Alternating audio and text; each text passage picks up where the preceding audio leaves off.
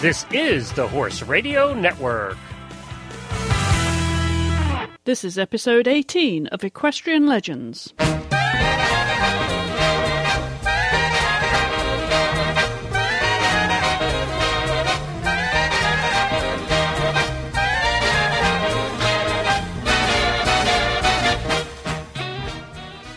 Hello, I'm Chris Stafford, and my guest this week is Australian show jumper Art Uytendaal.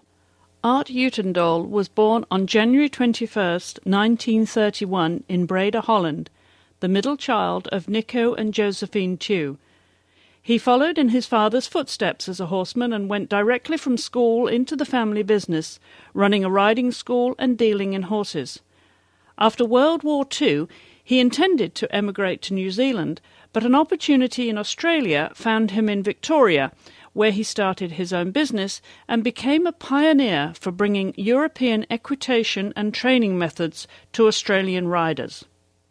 Revered by horsemen and women across the country, Art produced countless horses for jumping and eventing, many of whom found international success and Olympic team potential, but his professional status prevented him from making the Olympic team himself. He won Australian Championship in 1961, 62, and 67, as well as countless Victorian show jumping championships and hundreds of ribbons at both the Royal and other agricultural shows. He also claimed the Show Jumper of the Year title 13 times. He visited England in 1976, winning international classes with young horses. As a trainer, he was responsible for the Australian show jumping team in 1980 and the three day event team at the 1982 World Championships in Gawler. In 2001, he was inducted into the Australian Show Jumping Hall of Fame. Art is married to his second wife, Kerry, and lives in Rosebud, Victoria, Australia. He has three children, six grandchildren, and four step grandchildren.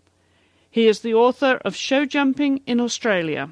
Well, Art, you still live a very active life, I understand, doing some teaching, dressage, and show jumping. What is a typical day for you there in Victoria? I still do a little bit of teaching. We had, um, in the district where I live, is not far from the sea, and only four or five kilometers from where I live there is a delightful horse person called Anne Gale who lived for 10 years in Florida. And she got a property with a beautiful dressage arena, beautiful jumping area, and a real horse lover. And I enjoy, at my age, still some days that I go and teach there. I want to take you right back to the beginning, Art, when you were a boy in Wartorn, Holland, and you were born of very horsey parents, so you inherited the genes, didn't you?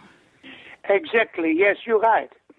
I can still remember my grand grandfather on a horse, my grandfather, who was a delightful person and who taught me a lot of dressage because that was his part of the business.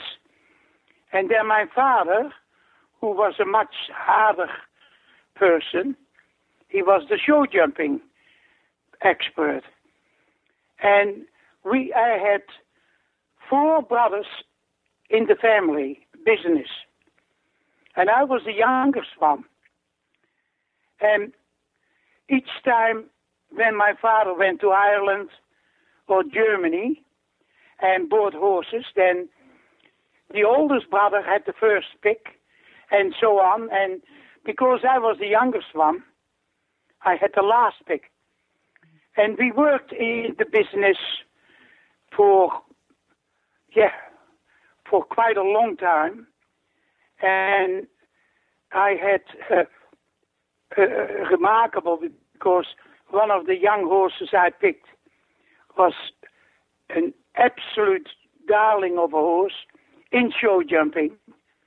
And then the, the, the system in Holland is that if there is a good horse, doesn't matter if it is made by the youngest one, it goes to the older brother.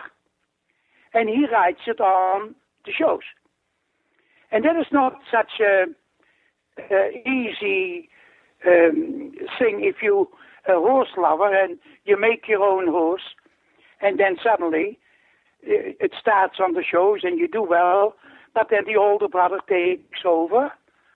And then my father, who in Holland those days, if you were a professional, you could only compete on the national shows. Now, my brother Bertie, who was quite a good rider, he was employed by the garage next door. He was on their payroll. And he was amateur. And then, soon as the good horse was there, he was took over that horse and he went to the international show in Rotterdam. He went to Belgium. He went to Germany. And that was really where it was so beautiful to go to those shows, especially like I was a, sometimes I had to come as a groom, look after the horses, and yeah, then you see your brother ride your horse. And I did that for till I was uh, 19, 20 years of age. And then, uh, for one reason, I was really fed up with that.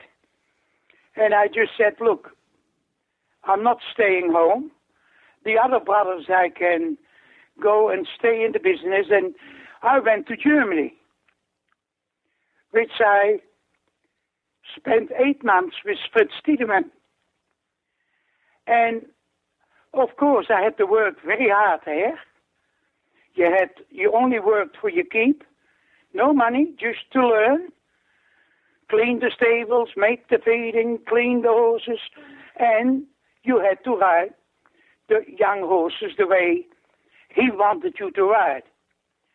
Everything had to be done on a long rein, relax, because Thiedemann mm. was a real dressage person. He, a matter of fact, he won a bronze medal in the early days in dressage. But show jumping was really his fantastic, you know, oh, he was brilliant.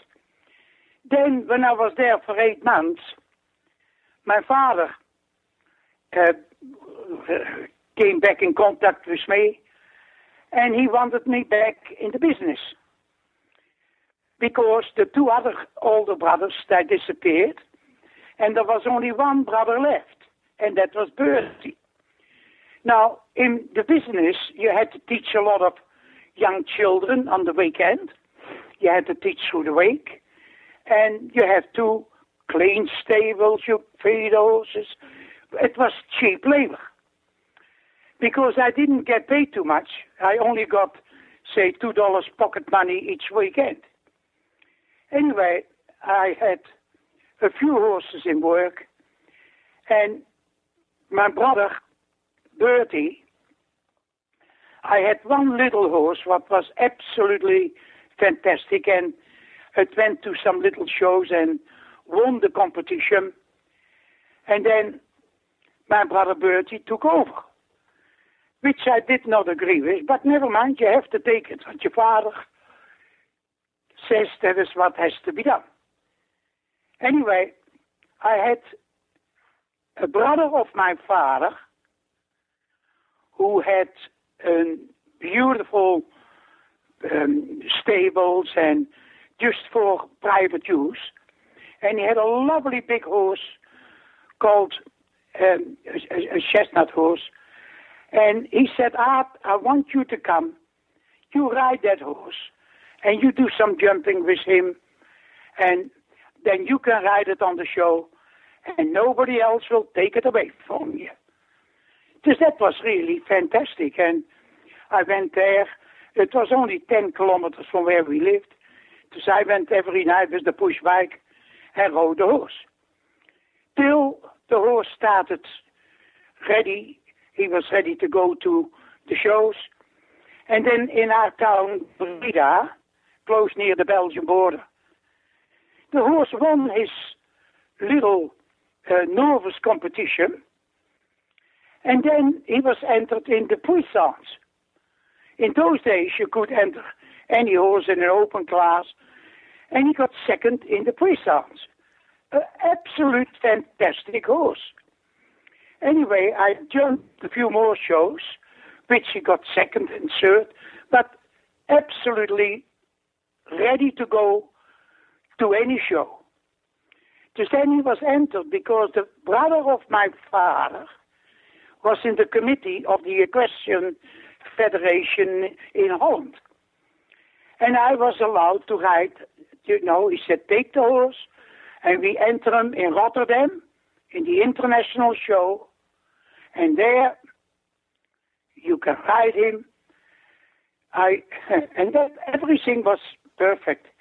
I went to Rotterdam, the horse, everything was there, and then the committee of the uh, international show in Rotterdam came up to me and I said, No, you cannot ride on the show because you are a professional. And your brother, who is an amateur, yes, he can ride. But professionals cannot ride on the show. Because a professional in Holland could only ride on the national shows, but not at international shows.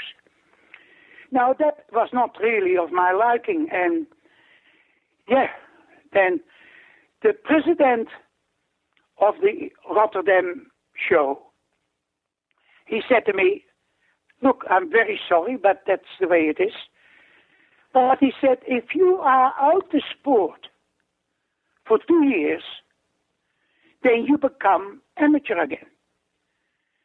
Then he said, look, I got a person here from New Zealand, uh, a Mr. J.J. Jordan, and he wants somebody to ride his horses in New Zealand. Now, I said, that is fantastic, really, because to go and uh, to New Zealand, a different country, yeah, I, I really, I, I, thought that's that's brilliant.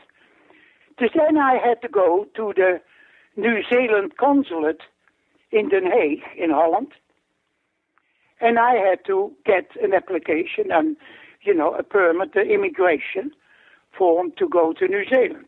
Well, I want to come to that and how you travelled abroad, Art, but I want to first of all take you back to those very early days. You were born in Breda in 1931 and a very obviously established equestrian family. Tell me about your parents. Describe your mother to me. Now, my mother was born in France. She was a French, yeah, she was French.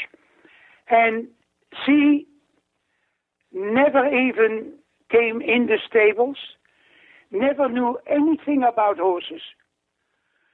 Uh, in those days, um, uh, a woman come in the stable and no, no, no, no, that was only for men. Mm-hmm.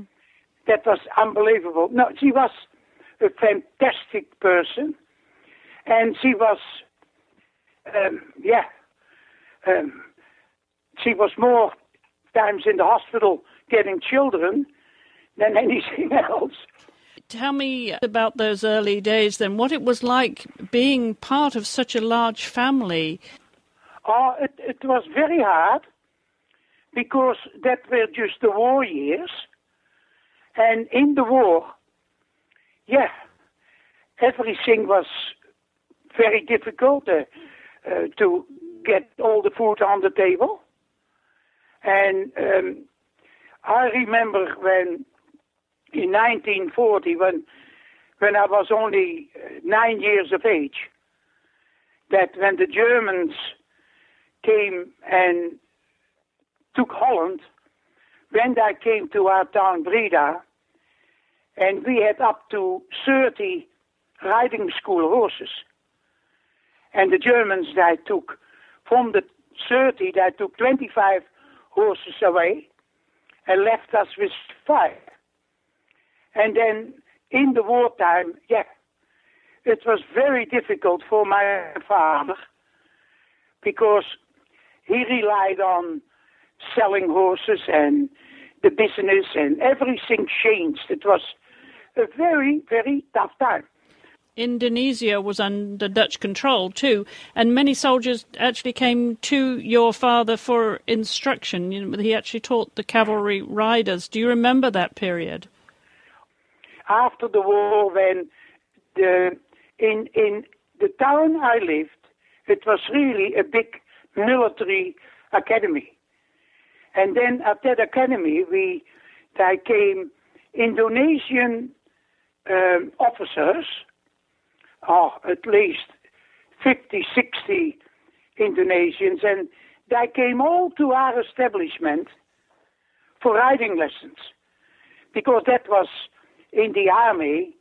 Um, every officer they had a horse, which after the war was a great help to my father because he was selling them horses and teaching them, and especially the Indonesians. I, yeah, that was really for the business brilliant. That lasted, um, yeah, for four, five, six years, which was brilliant. Now, with having so many siblings, Art, who were also to become horsemen and women, were you very competitive as a small child? Uh, yes. Yes, I. Um, school in those days for me, uh, of course, I went to school, I went to night school, but um, I was more interested in nothing else but horses. And I had to ride a lot of young horses, and I, yeah, that that is part competition, the local shows, and I did with my young horses I had. I went to a lot of farmer shows uh, because in Holland you have the farmer shows which only for farmers.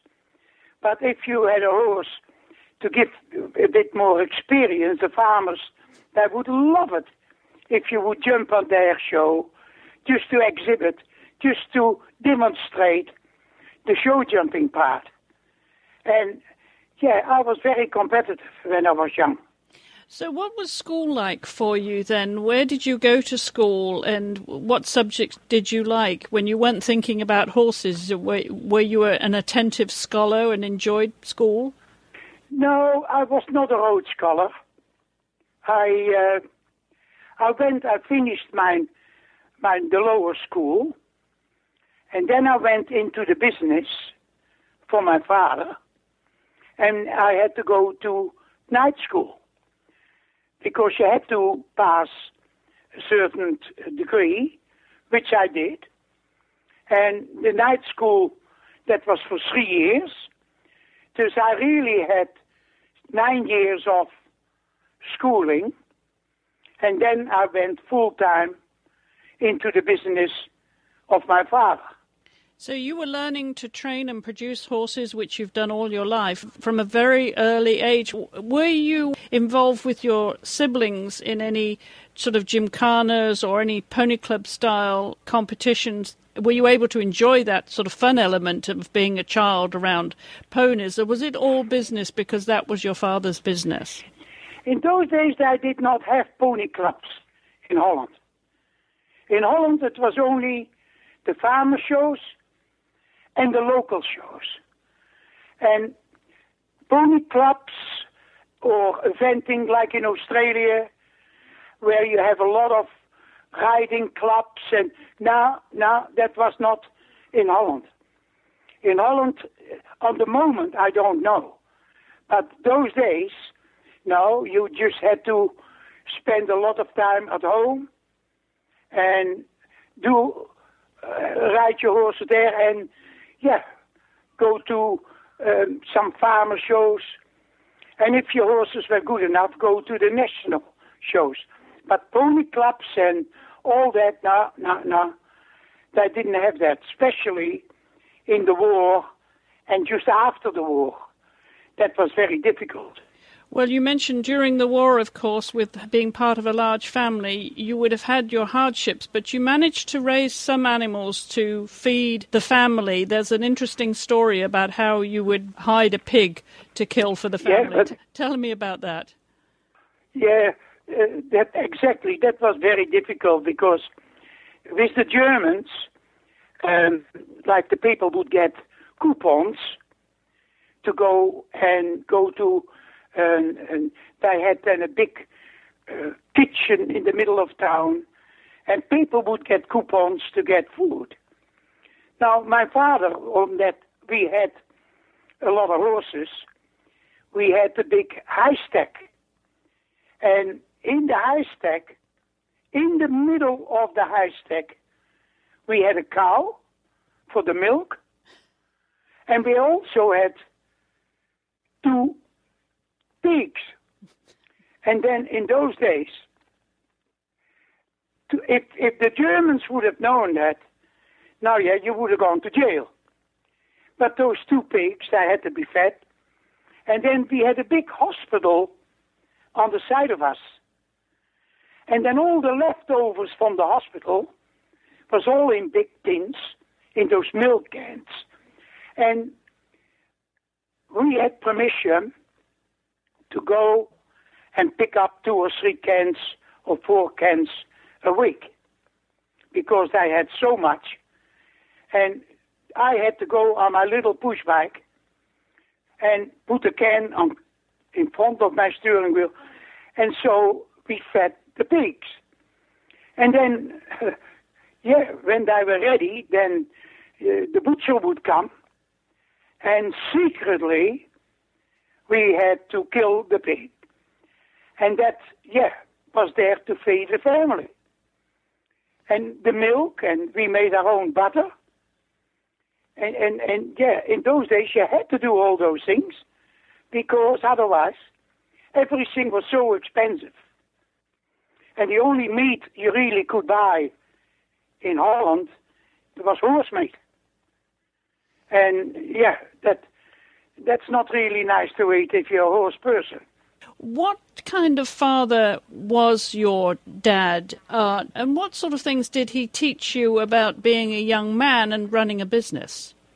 Now, my father, he was the most, the hardest man I have ever met. He really, um, everything was business, everything was money. And he was very, very, very tough. Everything had to be, you know, work hard. And uh, if you, in, at the weekend, if you worked the whole week hard, and then on the weekend, you had to really, to get uh, your pocket money, it all depends how you behaved through the week. Otherwise, you wouldn't even get that. And that was, yeah, he had to be tough because money wasn't very hard to, to get.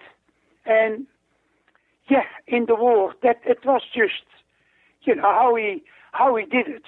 I don't know. He had to be tough, and and that is why when later on, when he came to Australia, and I was so successful, he um, yeah that he was a different person.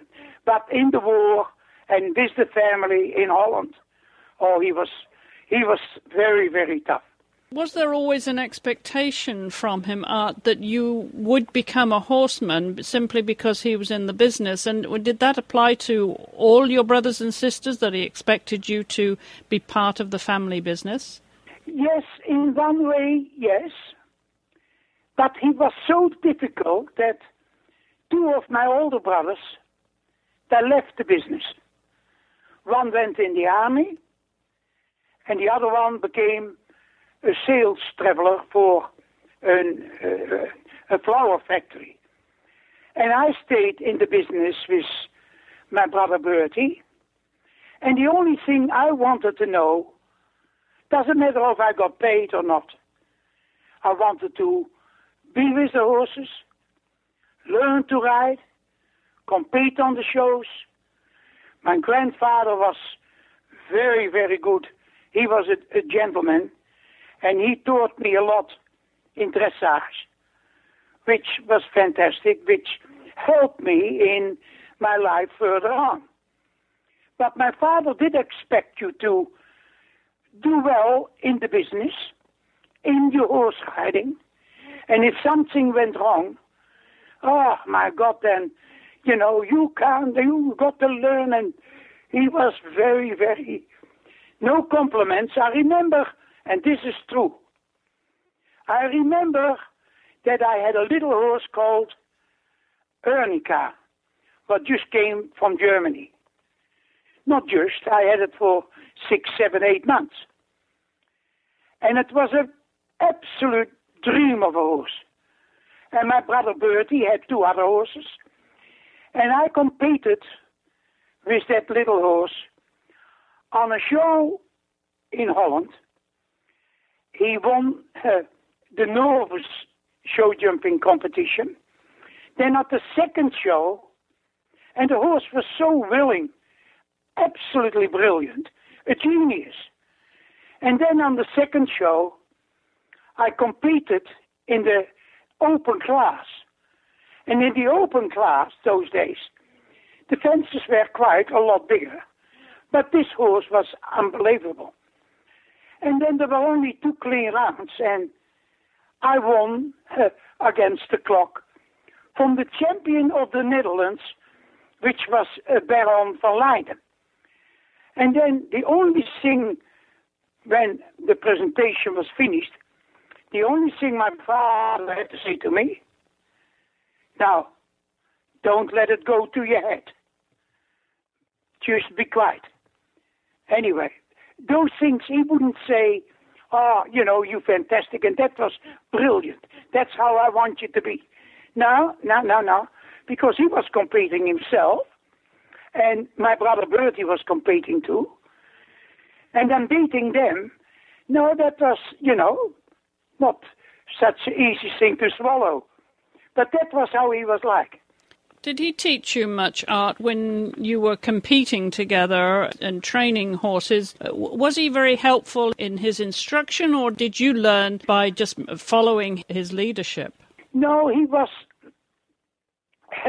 even if he was the trainer of the Dutch Olympic team, at home, uh, teaching his, own sons, no, no, that was not so easy. And then, and then we didn't really like him to be. Uh, we didn't like him, you know, to teach us because he was he was that hard, and he was so yeah. Um, you couldn't take it. He was a very hard man on a horse, and that is why when I went to Thiedemann in Germany, uh, that, that was absolutely brilliant because he was a very kind person on a horse. And I learned a lot there. But then in Holland, when I was young, my grandfather, he was the man, he was brilliant. And he was a good rider, and he, he taught me oh, 90% more than my own father. And yeah, it, uh, that was just the way the way he was. At what point then uh, did you decide that it was time to leave home and make your own way in the world? My little horse Ernica was taken after I won, was taken away from me to my brother Bertie because it had to compete on the show in Belgium. And apparently, my father would say, No, you're too young, you don't have the experience yet. Bertie will do that. Which then, my, my, the brother of my father, who had a lovely horse, and he said, Art, you come and to my place, you ride a horse, and I will allow you to ride that horse on the shows. And that was a brilliant horse. And I completed with the horse at several shows, national, and he got a third and a fourth and always jumped the clean round till I went to the show in Breda, our town show. And there the horse won the novice class, and he got second in the puissance. And that was absolutely brilliant.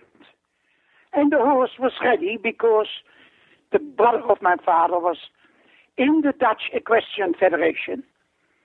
And he said, look, that horse can compete in a speed class in Rotterdam. Lovely. Absolutely brilliant. And everything was set off to Rotterdam. We were entered. Everything was done.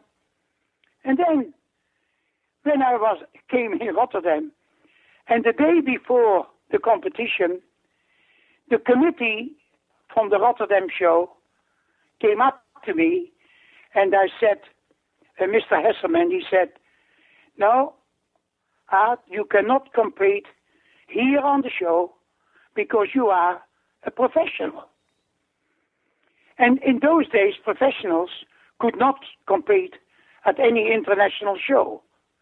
You couldn't go to Belgium, you couldn't go to Germany, you couldn't go to England, only at the national shows. And that was not of my liking. I wanted to compete against the best in the world. That was my ambition. And then Mr. Hesselman, he said, if you're out of sport for two years, then you can come back as an amateur. Which was, yeah, I had no choice. And then he said to me, he said, look, I got a, a man here from New Zealand, a big sheep farmer, and Mr. J.J. Jordan. And he wants somebody to ride horses for him in New Zealand and work on the sheep farm. Now, if you do that for two years and then come back, you're an amateur again. And I really liked that idea. I thought that's fantastic. Because to travel as, as a young boy, yeah, that was really, yeah, to my liking. Then I went to the New Zealand consulate in Den Haag for a permit to migrate to New Zealand.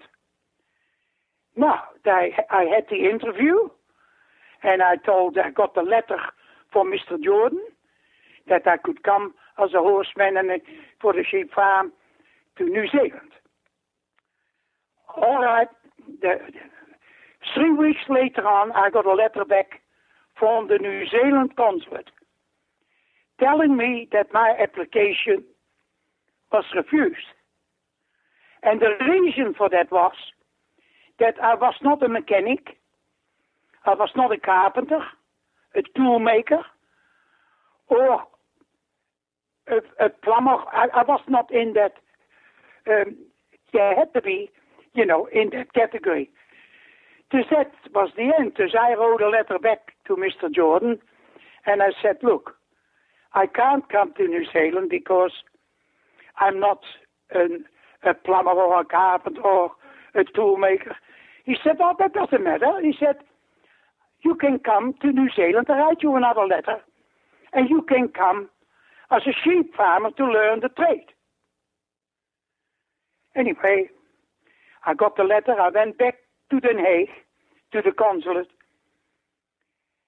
And here I got exactly the same person interviewing me like in the first time. And then he said, look, you want to go to New Zealand? He said, but I can't, you know, give you um, an immigration permit.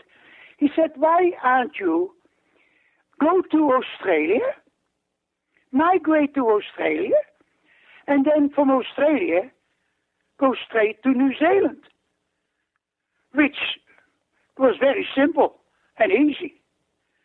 Dus I, uh, I put, a matter of fact, we had, in Holland I had three friends, and two of those friends were migrating also to Australia. Dus I put in my application to migrate to Australia. Everything was set, lovely. And the three of us, we went on the boat on the way to Australia. And that, of course, was in 1956. You were just 25 years of age when you arrived on that Dutch migrant ship. That must have been a very powerful time for you as a young man to realize that you had reached the other side of the world and that new opportunities were opening up for you. But it didn't really go very easily at start. I think you did some very menial jobs, didn't you, when you arrived in Melbourne, like p- picking potatoes and fencing and cutting oh, cane. You see, yeah, we had in Australia there was an a Dutch farmer who was an international rider on the shows. His name was Fons Jensen. And he migrated with nine sons to Australia. And he had a big dairy farm in not far from Melbourne in Gippsland. And they milked up to 300 cows. Big, you know, a big acreage. And he, when I was in Holland, and I wrote him a letter, he said, Yes, no problem. You can come to stay with me, and, you know, you can work here and you can do what you like. Now, when we were on the boat, the three boys, and we met other people, young blokes on the ship, and we did play a lot of cards, and we played, and we had a while of time. Mm.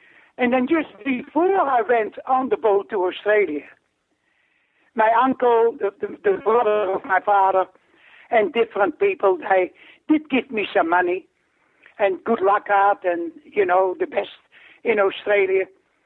But by the time I arrived in Melbourne, I had only five pounds in my pocket. And then when we arrived in Melbourne there, the farmer, Fons, he was there with the car to pick us up. And there on the Saturday, we went to Gippsland there, to the big area. And we had no money to, we had to start and find work. And then Fons said, oh, he said, no problem. He said, here are all the Italians, and I digging potatoes. And he said, now, you can get a job there, Jerry and you. You can get the job, walk behind the potato digger, pick up potatoes, put them in big bags, stitch the bags, next one, and then we were paid five shillings to fill one bag of potatoes. And that was good money those days. And at one day we, we did a, we filled a hundred and one bags of potatoes. Now that was 25 pounds. Well, I've never seen that kind of money. And we did that for three months, picking potatoes. And I had quite a lot of money saved because where we were, you couldn't go out. You were in the, really in the area where there were no yeah, you're not in town. You, you just have to save your money, and that's it. Which was fantastic. So, were you able to ride at all during that time that when you first arrived in Australia, while you were doing all those menial agricultural tasks? I never saw a horse, and I, I really enjoyed doing what we were doing so much that I wasn't bothered about um, looking at horses because when when you work with horses uh, like in my father's business and you've got to clean the stables and you've got to clean the horses and you've got to do the feeding and on the weekend you have to work and that was 24 hours a day. And then suddenly you come in Australia and it's a complete different life. And I, I enjoyed it. I wasn't frightened of the hard work because you had to work to make money.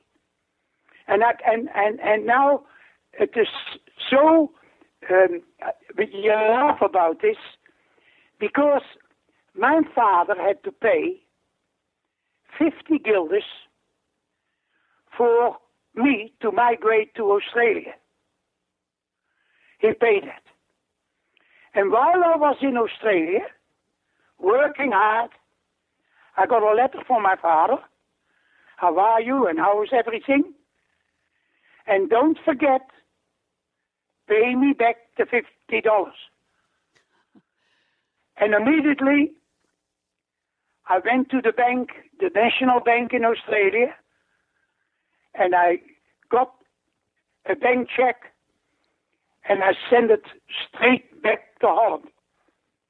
He didn't expect it that, but I just could not, you know, stand it that I he, he asked for it and oh no, you had to pay back what you what you leaned off, and that was how tough he was. But while we were working in the potatoes and made a lot of money, that yeah, it was different, and I enjoyed it.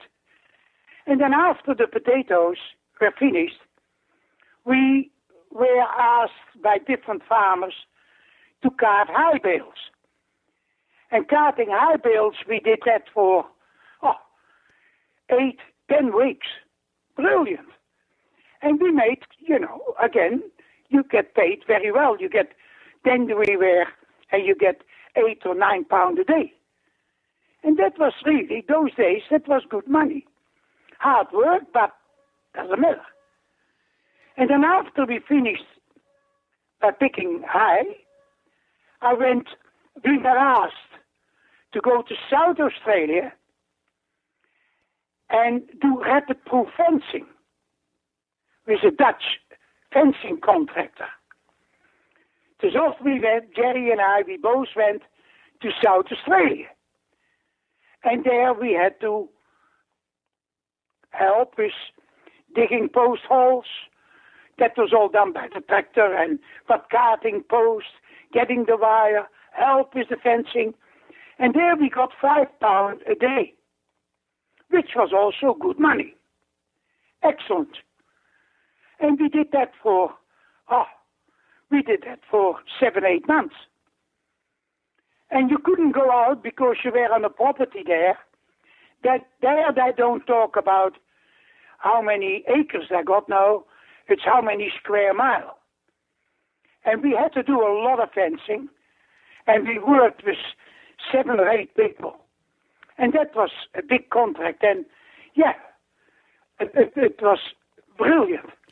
At what point did you realise that you weren't going to get to New Zealand and that it was going to be Australia for you for the rest of your life? We enjoyed ourselves so much in Australia that to go to New Zealand, I had to make money because it's no good going there and come there with an empty pocket. But by working and seeing the country, I enjoyed Australia so much that we traveled from one place to the other. And after the after we did the fencing in South Australia, we went right to the top of Queensland. We were cutting sugarcane. And that was not such a, that was a bad job. But we had to do it.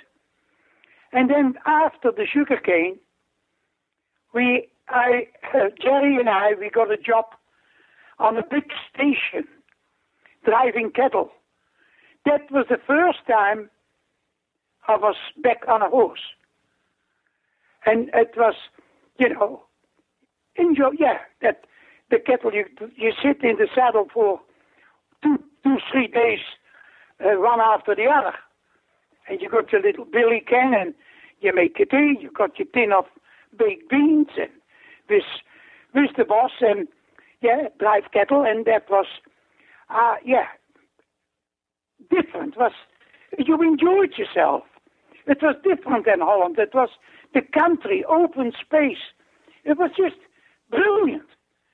And then I decided that uh, it was over uh, nearly a year and a half more. And I thought, now, I've been here long enough. Now it's time to go back to Victoria and go back to Holland. Make the arrangements. You could not go back before two years because if you would do that, then you had to pay the immigration the whole trip, all the money they spent on you. Just I had to wait for two years. And I arrived back, Jerry, who stayed in Sydney, he had friends there. I went back to Victoria, and I still had three months to go. Then Fons said to me, the Dutch uh, farmer, he said to me, ah, while you here for three months, there is a dairy farmer here who got two sons, and he wants those two sons to be taught riding. I said, all right, why not? I will do that. And I went over there, and I helped the two young boys. They had ponies, and I was also uh, the tallest boy had a nice horse. And then when I was teaching the boy, the farmer said to me, now why don't you stay at my place till you go back to Holland? He said, you can teach my sons. You can help in the dairy, milking cows on the weekend. He had 350 cows to milk. He had two people working. But on the weekend, when I had their weekend off, then I had to help in the dairy. That's when uh, the boys, and he had a beautiful big chestnut horse, and I was riding that horse, and he was used for, in Australia, for hack classes, only for hacking, for the prettiest horse on the show. But the boys, they were also interested in jumping, because the pony club in Australia, they do everything. They do jumping, they do dressage. Dus I help the boys with their jumping. And then I started to jump the big horse myself. Now, the first show we went to, he entered the horse in the Northern Show jumping competition. And there were only four clean rounds against the clock. And this horse was so brilliant that we jumped the clean round and we won the competition. Now, that was everybody on the show, like the, the show jumping riders there, that said, now, who is he? Where does he come from?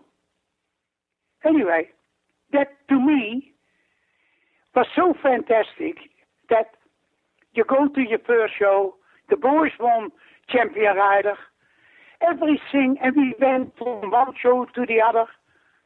But then the horse I was jumping, because he was a hack, John, uh, Jack McCormick said, I don't want him to jump anymore because if he gets a bump on his leg, then he can't go into those pretty hack classes.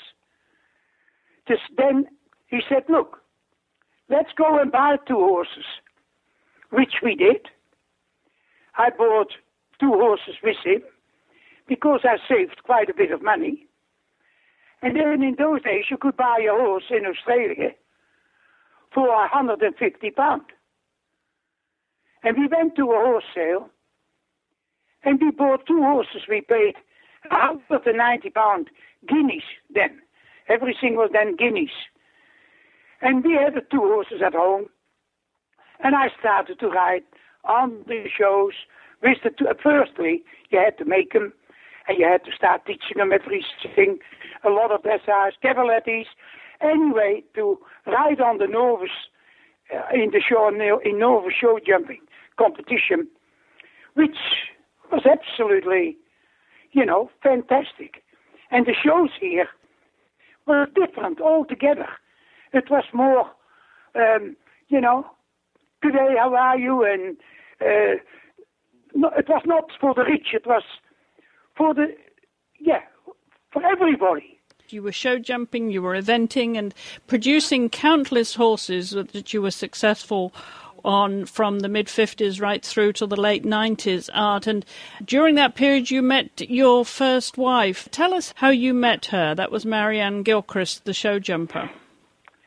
Yes, I I met her uh, because um, after I finished on the dairy farm, I was offered a job in a big riding school in Melbourne.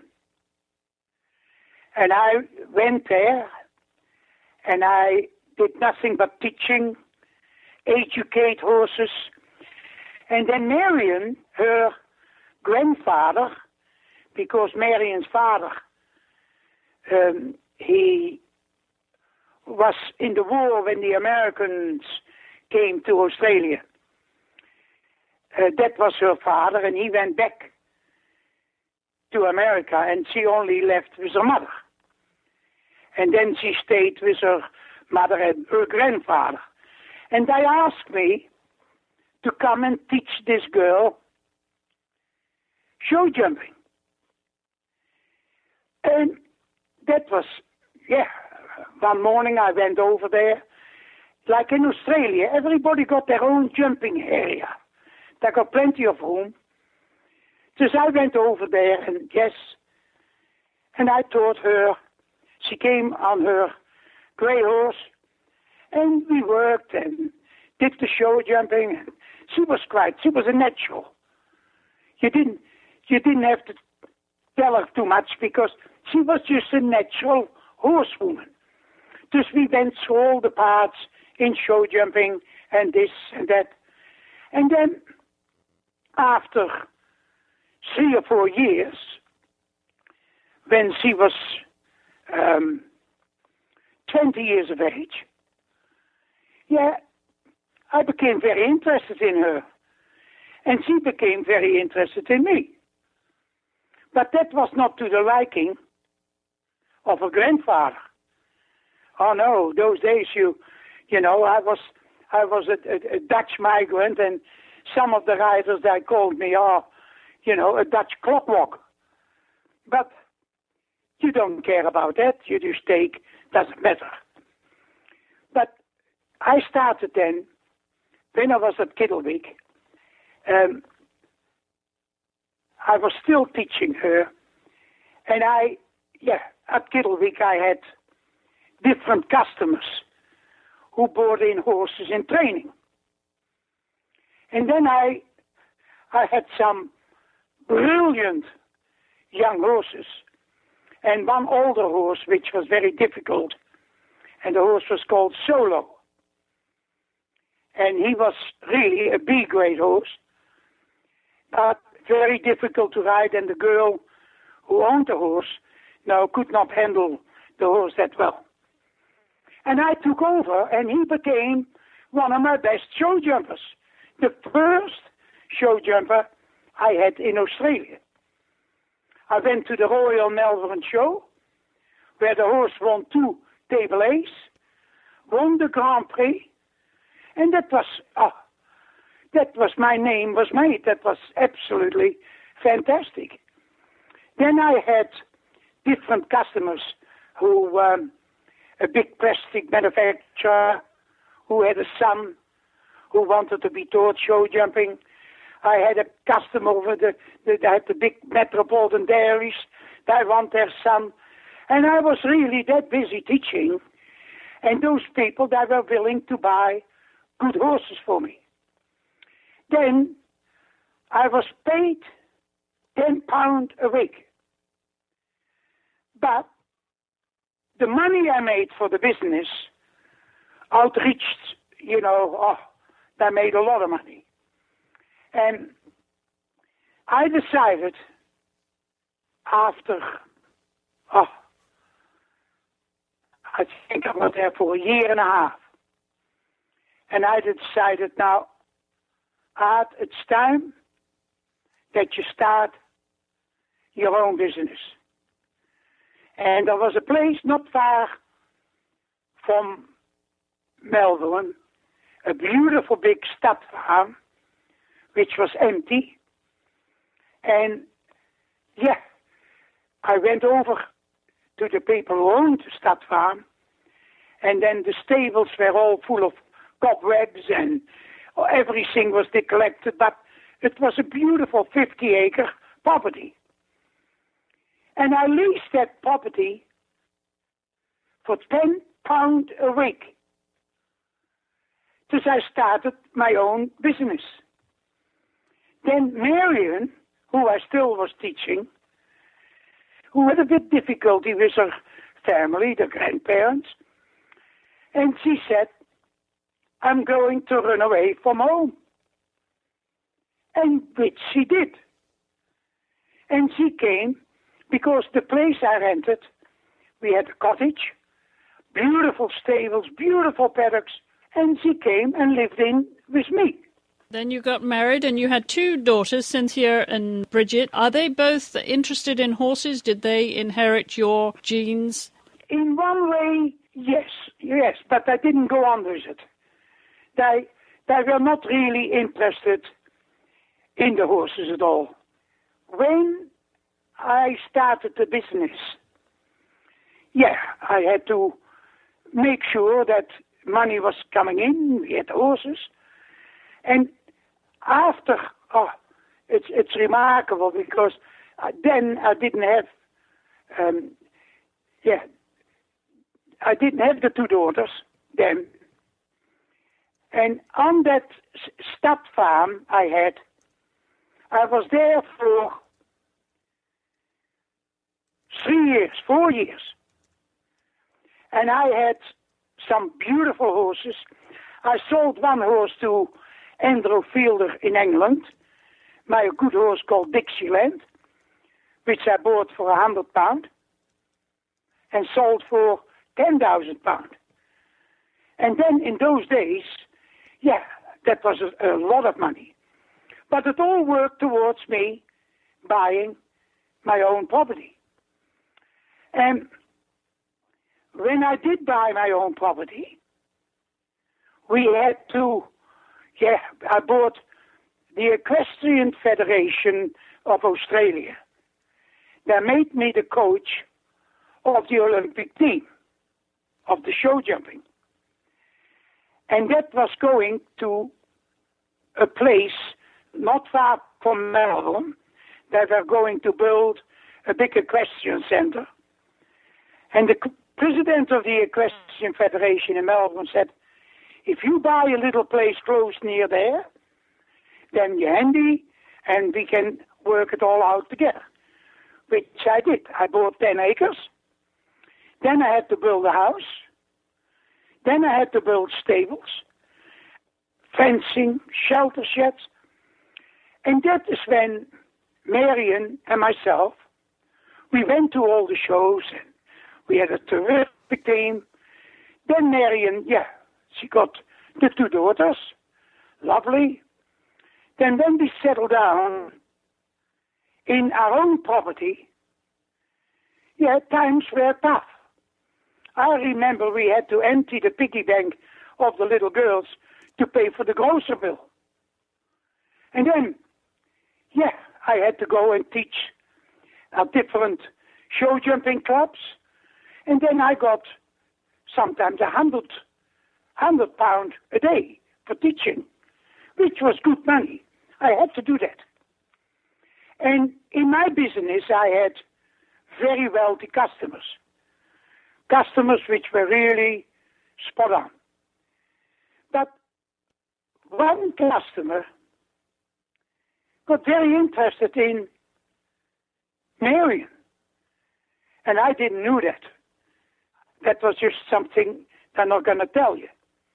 And Marion became very interested in his money.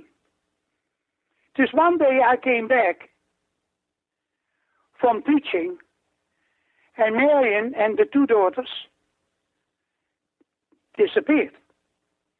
They were not there.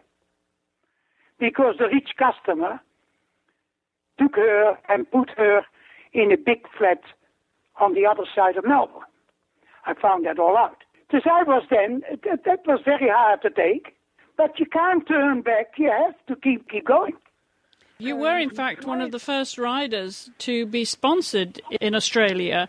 So that was a turning point, too, in terms of, uh, you know, commercial investment in your business. And you produced endless horses, too many to mention here. Uh, you trained as well. You were trainer of the Australian team for the World Three Day Event Championship. So you had a hand in eventing as well as show jumping, and of course had international success yourself. Uh, which of those accomplishments would you be most proud of? Oh, the the the most the, the, what I was really proud of is my first Australian show jumping championship. When I was at the first riding school, and a big manufacturer in plastic, uh, Mr. Winton, had this beautiful big chestnut horse and it was a class horse. And I worked on it and worked on it, and after eight, six, seven months, after competing at different shows, the horse was really ready to go to the bigger shows. And he had a son who was at school and was not ready really to go to the big shows. And he asked me to go to the Australian Show Jumping Championships at New South Wales. I said, yes, all expense paid. Fantastic, I like that. Dus there I went with the horse in the float and a Dutch friend of mine. The two of them we went to New South Wales to the Australian Championship. And in the warm-up class, I got second John brilliant, really classy. And then in those days you had the New Zealand team, the Australian team, they were all there. And in those days, Kevin Bacon, one of the famous Australian riders, who got, he won the Grand Prix with a horse called Chichester in Paris. And they were all the top the top of the top. And then in the Australian Championship, there were only two clear two double clear And that was Kevin Bacon on Ocean Farm and myself on Brahman. And I just thought, oh, the horse was just, uh, uh, yeah, it was like a grandfather's horse. Lovely. And then we had to jump off. And then Kevin Bacon was first to go.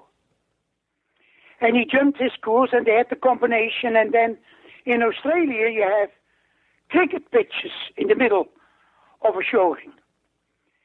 Now you had to make a choice. Jump the combination and cut before the cricket pitch to the left or go around it. And Kevin Bacon went around it. And when I had to jump my round, I jumped the combination and went inside and jumped the last fence on the angle.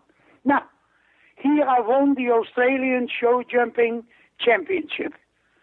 That was really an, an, that, the way I felt, and that was that made my name. Of all the competitors that you've watched in your time, who has actually inspired you? Firstly, Marion, she was very good. But the, the, the rider I really, in Australia, there were not many, because most of them there were just flying artists. But the rider who really inspired me was Guy Creighton. He was a natural. He did nothing in dressage, no but he was a natural horseman. He had an eye going into a competition unbelievable. I had many, many uh, competitions with him, plenty of testles with him, but he was a very kind person to a horse, and I admired him for his, yeah, soft, lovely approach in show jumping. He was a top international rider who could go anywhere in the world, which he proved. Because when I had, later on in the business, I had a horse called Mr. Dennis, which was sponsored by a big car manufacturer in Melbourne. And Mr. Dennis, it, it, it's remarkable because here again, I was a professional. And I could, Mr. Dennis was picked for the Olympic Games, but I could not compete. So I said, what about Guy Creighton? And yes, everything was said. And Guy Creighton rode my horse at Montreal. In 1976, that would be. Now, uh, tell us about Kerry, your second wife. When did you meet her? And of course, you have one son, Mark, from your second marriage. Uh, was she also in the horse business? Yes, my wife Kerry, she, she was an, an hack rider. But while I was going to the shows, and then she, a matter of fact, I taught her uh, riding when she was very young at the first riding school. And she stayed in contact with the horse world and then she rode in the Garryowen in in Melbourne, which is a prestigious event for riders. And she got fourth in that, which was brilliant. And she was a real horsewoman, but she really, in show jumping now, she, she did not really um, would like that so much. And I met her on the show when I went to the big show in Sydney.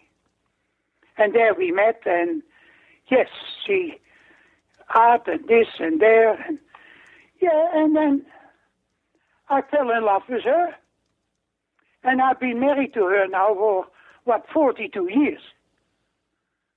And she was real, and still is, a very knowledgeable horse person in everything.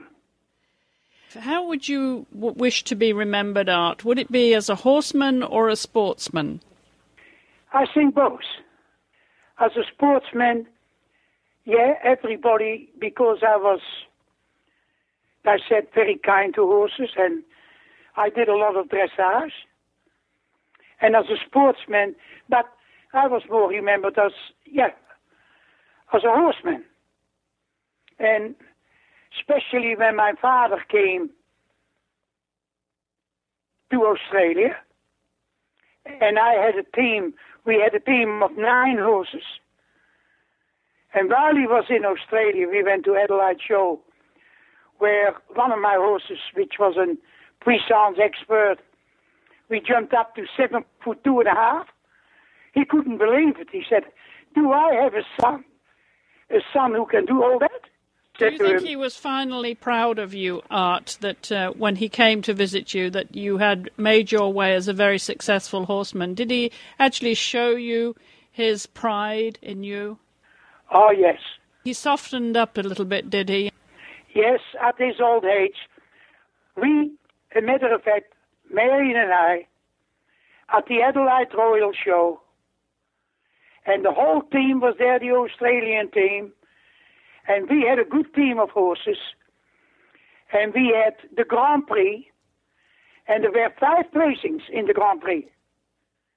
And we got first, second, third, fourth, and fifth. And then after the Grand Prix, I said, now, where is Dad? And we couldn't find him. And then finally we found him in the side, and he was sitting on a on a chair on a on a garden uh, chair, and he was actually crying.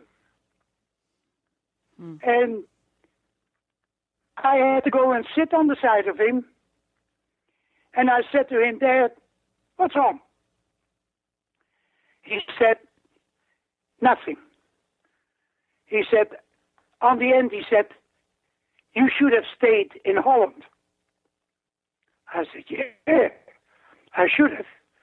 But in Holland, I could have never started my own business. But he really, he felt, and then he said, boy, you fantastic. And for me, for me, to witness that from your own father, yeah, that is something extra special. You waited a very long time for that. Now, did your mother visit you in Australia? Yes. Yes, my mother finally came with my father.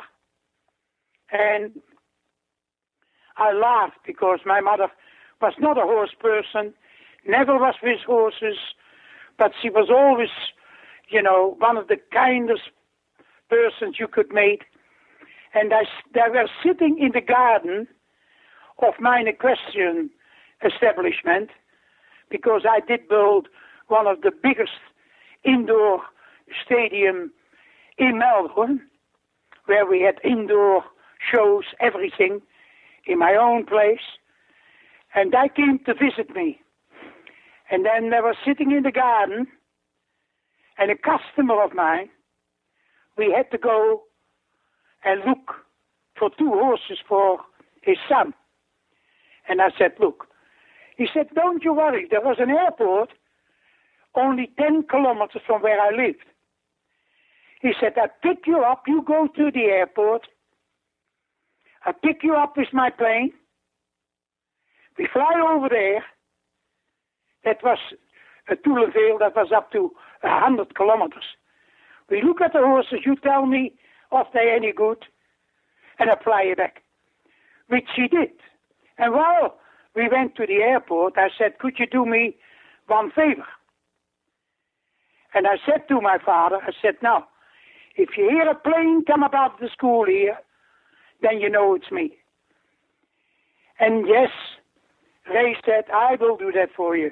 And he came over the indoor school three or four times, and quite low. And then he went back to have a look at the horses. When I came back, my mother, she just, she said, you will not live long if you do all those funny things. And she was so worried that I would get hurt. And she said, please don't. I said, Mother, in Australia that is normal. We can, but that's the person she was. Not my father because he he would enjoy all those things. He was tough enough. He, uh, matter of fact, he wanted to come with me, but she wouldn't let him. But that was what kind of mother I had. What age did they both live to? My father was, oh, he was 74. And my mother, she was 82. Yes. Yes, my father, he, um, I like to die the way he did. Because he, when he sold the business, he was living in a big flat on the outside of in town. And then they had to go, they had the lift going up and down. And he did all the shopping. My mother was really a person who was inside all the time. And he went shopping, and one day he came back, back with the shopping, and he went into the room and he said to my mother, God, he said, I'm a little bit tired. My mother said, Now just sit down and I'll make you a nice cup of coffee. And she went to the kitchen. She made him a nice cup of coffee. She went back into the room. And he passed away. Never had any um, pain or anything. He just passed away. He was sitting there and he was, yeah, he was gone. And now he- that is something like a lot of people, even, but when you have, you know, ailments and cancer or whatever, um, and you suffer. Now he never suffered, and that is something which, yeah, you don't like anybody to die, but if you do, that's the way to go. Thank you very much indeed for being my guest and telling us your story of the life that you've had from Holland to Australia. Thank you very much.